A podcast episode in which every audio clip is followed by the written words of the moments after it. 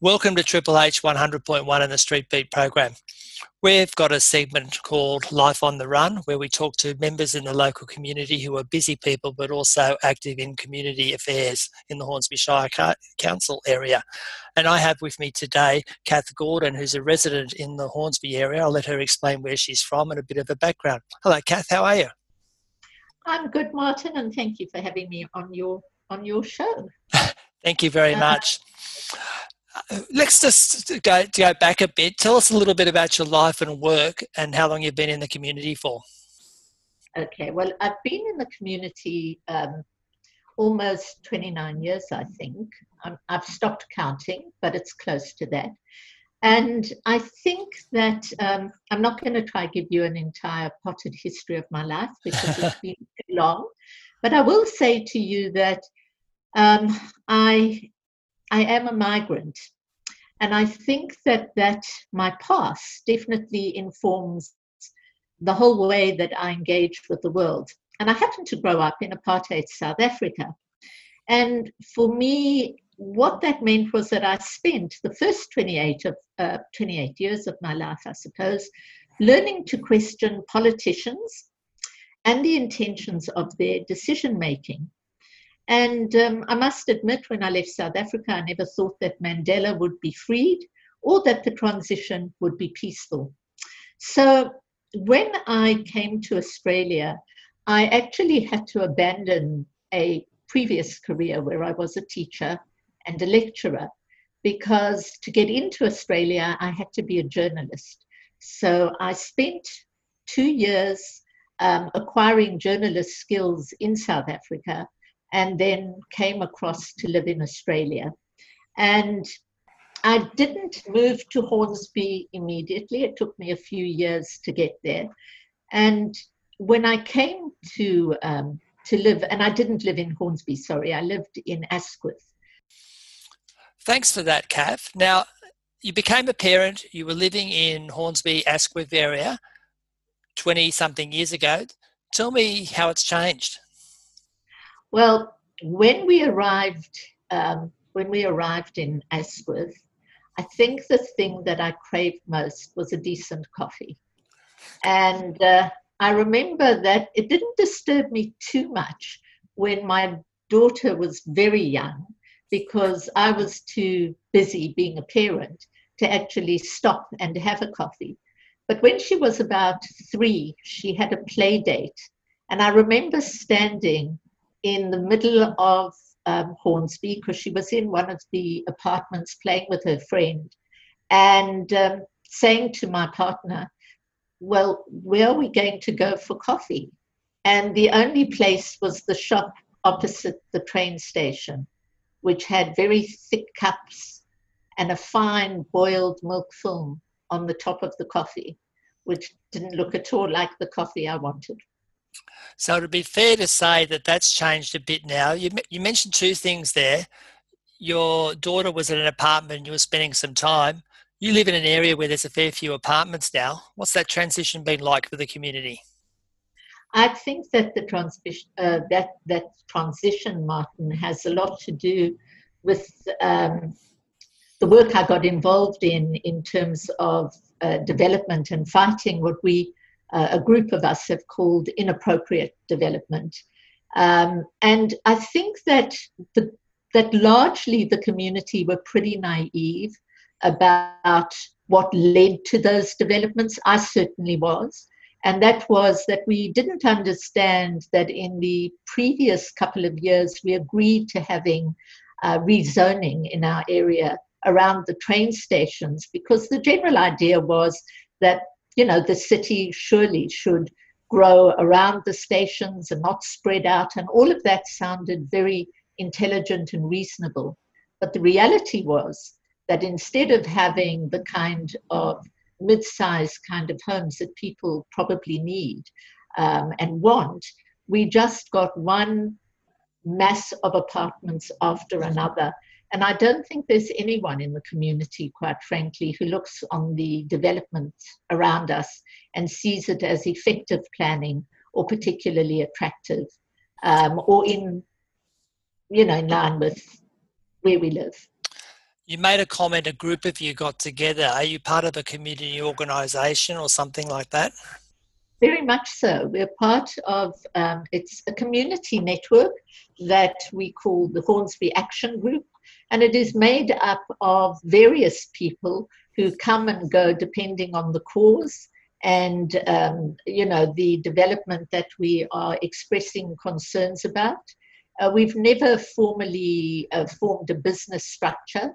Uh, but there, there are at times we can have anything up to two and a half to three thousand people responding to our posts. Um, but mainly, there's a core of people who are interested in the things that we uh, bring to their attention. So, does that mean you've brought your journalistic skills into managing a social media platform, Cath? Uh, not quite, um, because the journalistic skills that I had had nothing to do with social media when I arrived here. I arrived here with an electric typewriter, and um, but I think that what it it it has given me an opportunity to do is to look at the stories that are impacting our lives. And as a journalist, I'm clearly interested, and and as a teacher, um, I think those are the things that really interest me. Is what what makes a difference to us and what forms a community. And it's our stories that form the community, which is why you're probably doing what you're doing now. Street Beat on Triple H 100.1 FM. Martin on the run. So, do you go to council meetings or anything like that? I do attend council meetings, Martin, but nothing like you. I think that you must have the best track record of council attendance by the councillors themselves. Um, I, um, I actually come in and out depending on the issue and how important it is. So on Wednesday, I will be at the council meeting because I want to listen to the discussion around the Bowel Creek Valley Union's concern um, about the endangered, you know, the owls and uh, the cockatoos that are endangered. And I, I think that um, I sit on Facebook a lot and I see people posting comments on Facebook.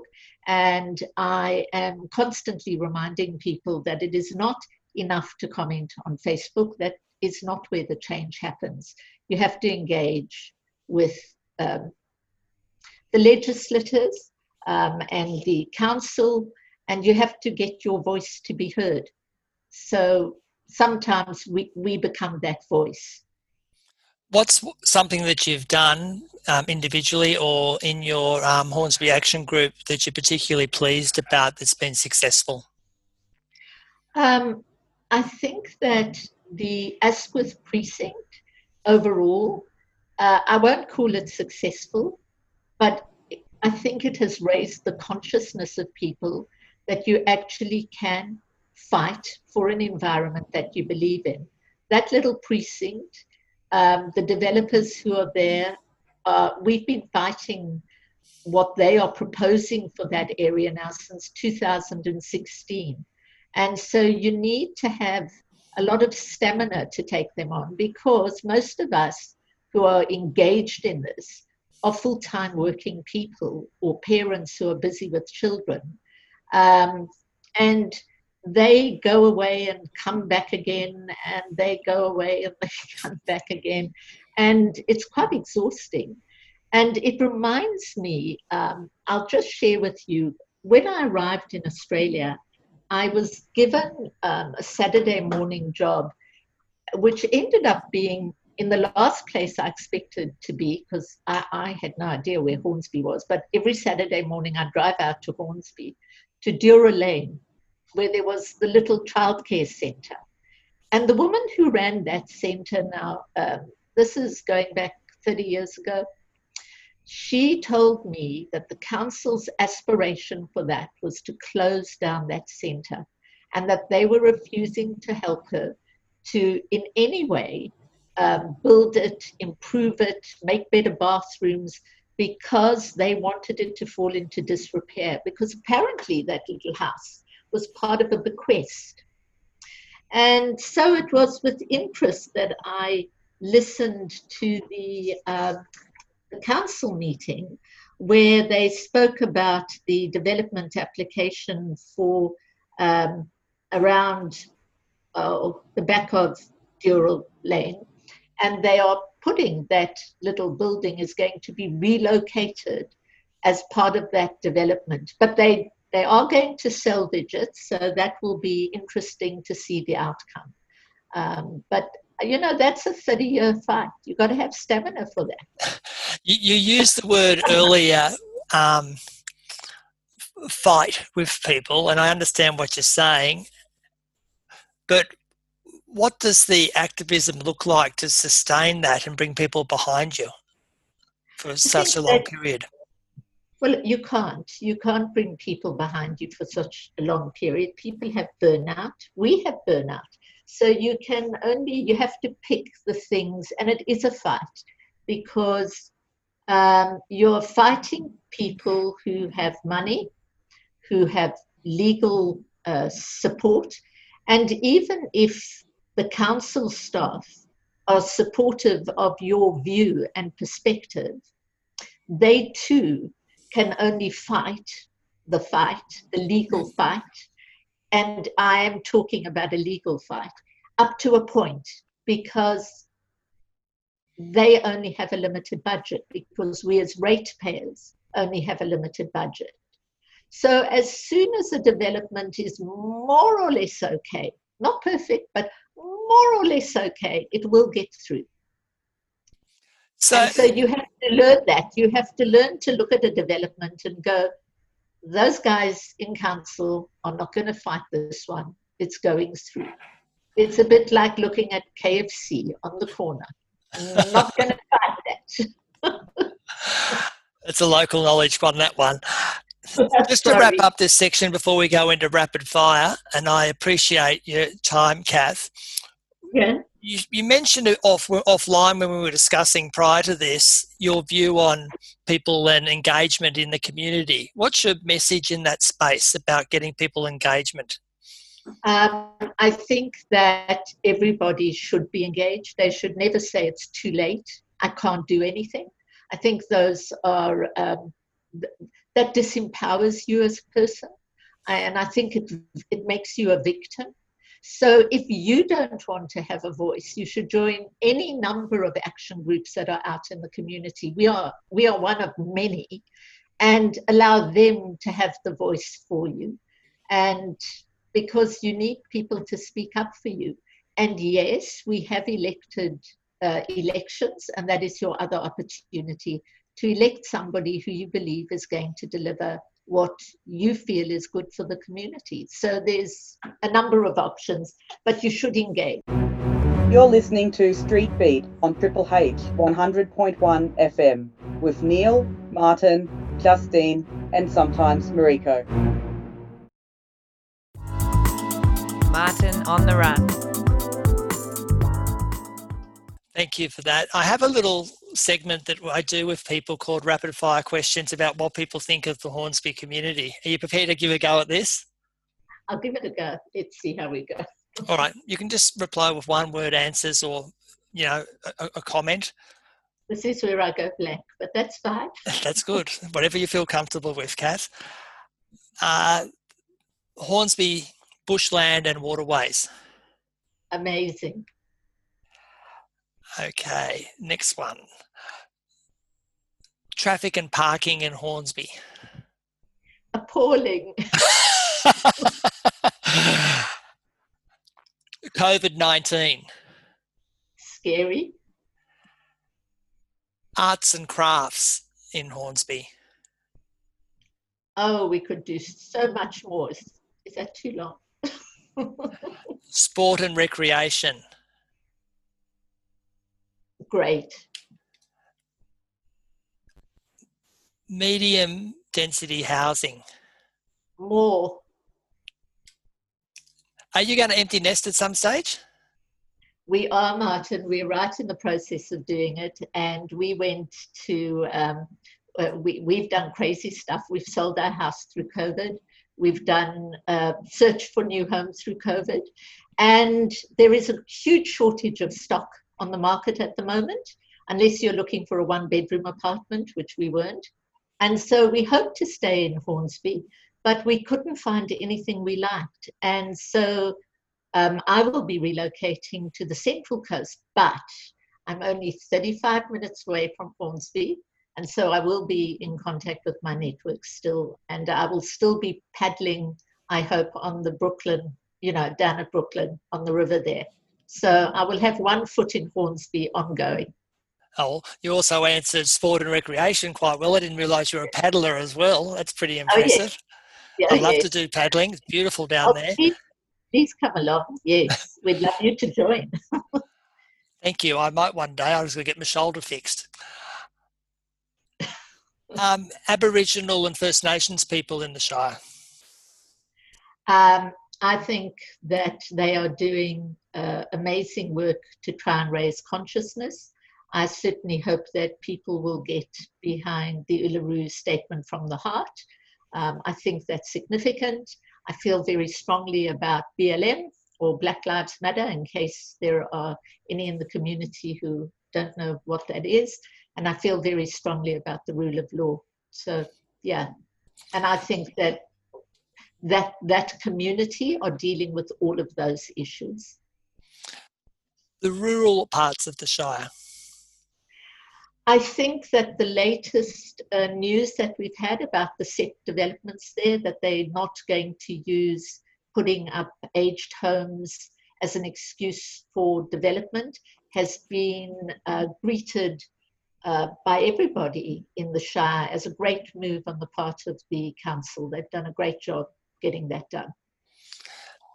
I mentioned traffic and parking before, but what about public transport? Ah, look, Martin, I'm a fan of public transport. I absolutely use it, and um, at the moment, not because of COVID 19. So I'm work from home, but usually I have relied heavily on trains, and I think that our train service does a great job. Um, I've used the metros. I've heard complaints about the metro in the city, but certainly the metros that I've used have been um, workable, the ones from Epping to Chatswood, you know, that route. Um, I, I, do have some issues around um, things like the tunnels, but not so much uh, in our area. So yeah, I'm a fan of public transport, and we can't spend enough on it. It's it's a huge big need for us. It's a loaded question. Uh, that one was as well. yeah. University services in the Shire. I'm not sure what that question means, Martin. Do you mean um, how we service which university? I mean, we don't actually have a university in the Shire. Uh, Macquarie doesn't sit in, in No, our Shire. No, you're right. So, do you think we need um, higher education facilities in the Shire, and would that make a difference? Um, Martin, you know what? I think that COVID 19 has totally changed that conversation. If we'd spoken about this six months previously, and I know there was some talk of putting um, university offices into Hornsby Centre, um, you know, a, a, a, a university campus. Hmm. I, I would think that was a great idea. But at the moment, the universities are hurting badly, and there is awful stuff uh, going in, going on in the universities. And I don't think that there are going to be personal take on all of this. I don't think we're going to have more campuses. I think that the universities are going to be contracting. Interesting. Uh, two more questions. Retail and shopping facilities in the Shire. Um, well, Asquith could be improved for sure. Uh, it's not the world's most attractive shopping centre, but we have a great lifeline there doing terrific work. Um, so, uh, but but look, Hornsby is a, a good centre for people. Um, I don't think we can complain about that. Um, I'd like to see something a bit more. I'm going to use the word trendy, but that's can mean different things to different people. But um, more like little strip sh- retail centres, and the west side of Hornsby, as an as a concept, it lends itself to that. But I think we might have missed our moment. I don't know. The new developments that are going to be there will lose that kind of Crows Nest type of feel. Um, Yeah. you know, the older side. I mean, Brouhaha does it well, but somehow not so much the other shops. I think other people have tried. Maybe it's having the police right on the corner. I have no idea. Um, and the final one is the future for Hornsby from your viewpoint. I, I think it's, I look, I think it's promising. Um, I think that there is a vision from the Greater uh, Sydney Commission. Yeah, have I Yep. got, am I calling them the right name? Thank you. Um, I think that um, it, it should be uh, the centre, it should be. And part of that might be that they'd give us a civic centre to be proud of. That, that would be a great move. There are a lot of people who would like that. Well, Cath, that's it from me. I've thoroughly enjoyed chatting to you, and maybe one day we could meet up for a coffee. There's a few more coffee places in the area now compared to 30 years ago. Yeah, and they even have foam on the top. well, thanks for your time. Stay online. I'm going to stop the uh, recording now and we can chat. Thanks, Cath.